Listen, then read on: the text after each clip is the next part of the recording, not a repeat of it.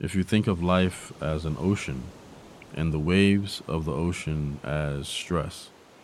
So these waves can be huge waves, like the really stressful times, right? They can be those medium waves. Okay, this is this is, or it can be the small waves. So you have different waves, different size waves, and the thing about the ocean is, you can't stop the waves.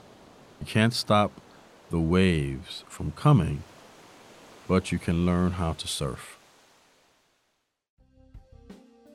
That was Kessonga Giscombé. He's a faculty member in the UNC School of Medicine, and he teaches classes in mindfulness. These courses are open to the general public, and his next course starts January 29th. Welcome to Well Said, Carolina's official storytelling podcast. On this week's episode, Kessonga will share with us how he learned to surf, and maybe teach us to surf ourselves.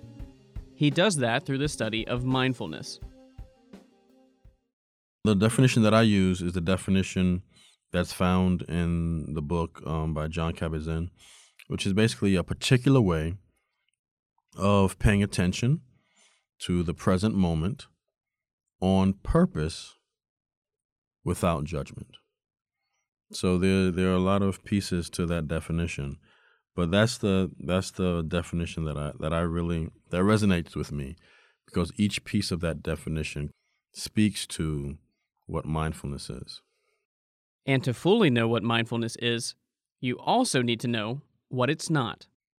The biggest misconception is that practicing mindfulness is all about, you know, um, kumbaya. You know, it's all about just being peaceful and happy and joyful and tranquil all the time. And that's really not not the case. Um, mindfulness is literally that that definition, paying attention to the present moment, whatever that present moment is presenting. So you're going to have those times when you're angry. You're going to have those moments when you're sad, when you're afraid, you know, when you're jealous. What mindfulness teaches you is to recognize, be aware of what you're experiencing, what you're feeling in the moment and taking a moment to just maybe pause, you know, take a breath, and and with that, you know, creating that space because oftentimes when we when we're angry, when we're sad, we just react. So mindfulness teaches us to instead of just reacting, to responding.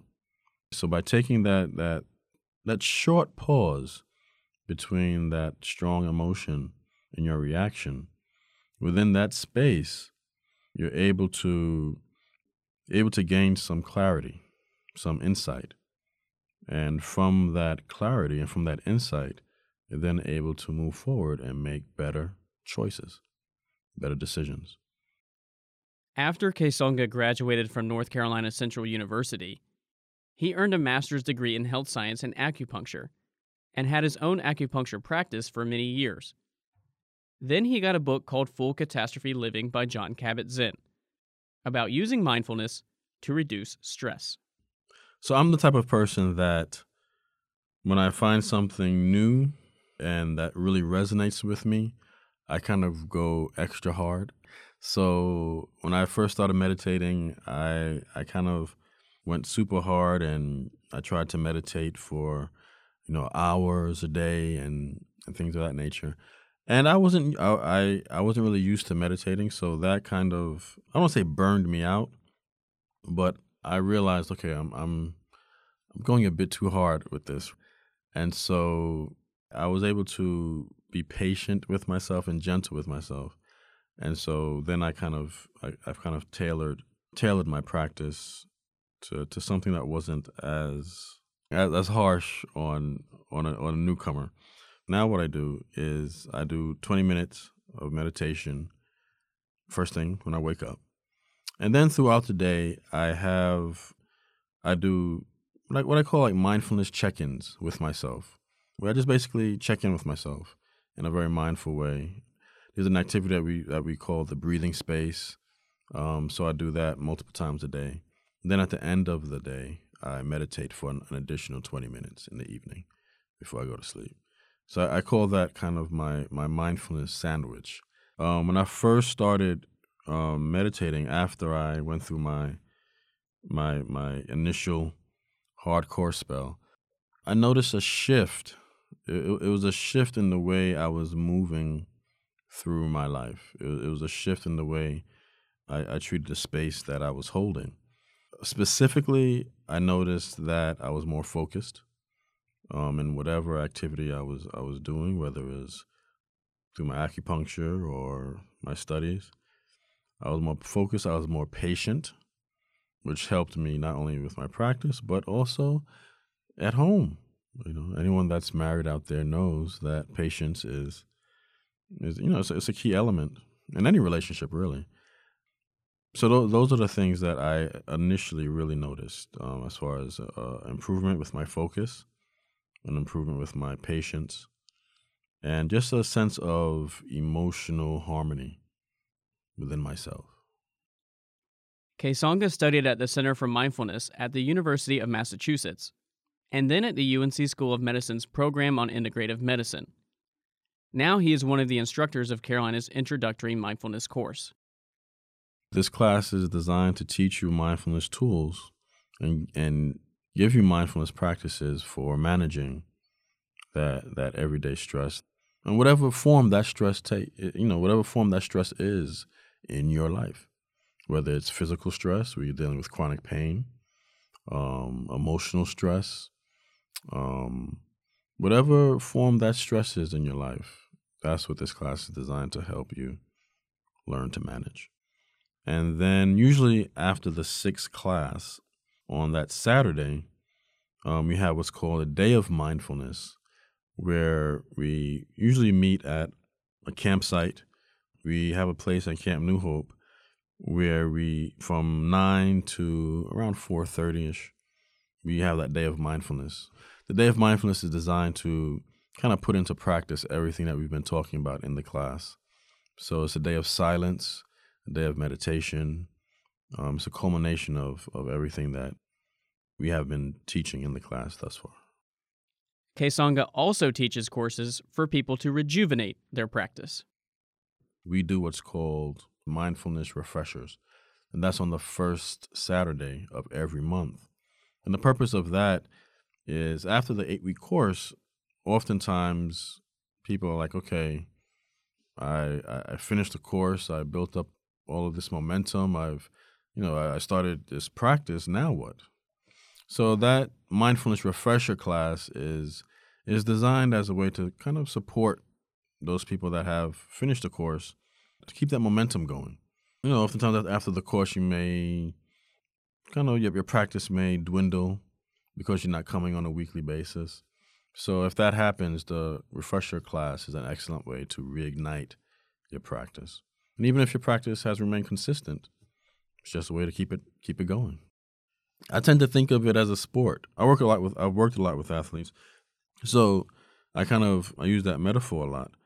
Just as with any sport, any practice that you're starting for the first time, you're not going to be very I don't want to say very good at it, but you're not going to be very well versed in it. So with practice, you're able to learn and you're able to get better at it. And it's the same thing with mindfulness it, it sounds very simple paying attention to each moment. But when you really get into the practice, you realize, okay, wow, this is not as simple. This is not as easy as as I thought. So with practice, able to to get better at it. These courses are designed to help people learn how to recognize the situation they're in instead of judging it. We judge everything. We judge our situation. We judge, uh, we judge other people's situation. We judge others, and we judge ourselves. And oftentimes, when we judge ourselves, um, the judgment is is harsh, negative. You know what mindfulness kind of helps you to do is to shift out of that space of self judgment, or just in judging. And period and it teaches you how to be gentle with yourself and it develops a sense of compassion with yourself which then leads to compassion towards others as a member of the faculty and also a master's degree student in the UNC School of Social Work Kessonga certainly uses mindfulness to handle the stresses in his life and and don't forget father I have two daughters and husband. Uh, you know, so it, it is a lot. It, it it definitely is a lot. I love, and again, Jon Kabat-Zinn said this. Um, if you think of life as an ocean, and the waves of the ocean as stress, so these waves can be huge waves, like the really stressful times. They can be those medium waves. Okay, this is this is, or it can be the small waves. So you have different waves, different size waves. And the thing about the ocean is you can't stop the waves. But what what one of the quotes that I love is you can't stop the waves from coming, but you can learn how to surf. And that's that's how I kind of live my life. I also like the metaphor of a roller coaster. You know, you're gonna have your ups and downs, you know, and those times in between. So it's just about riding, riding the waves, riding that roller coaster. You can learn more about the mindfulness courses at Carolina and even sign up for one yourself by visiting unc.live/mindfulness. Do you have an idea for an upcoming episode of Well Said? Send us a tweet at UNC or shoot us an email at wellsaid at unc.edu. You can find Well Said wherever you get your podcasts so we hope you'll subscribe and leave us a review. Thanks for listening to this episode of Well Said. See you next week.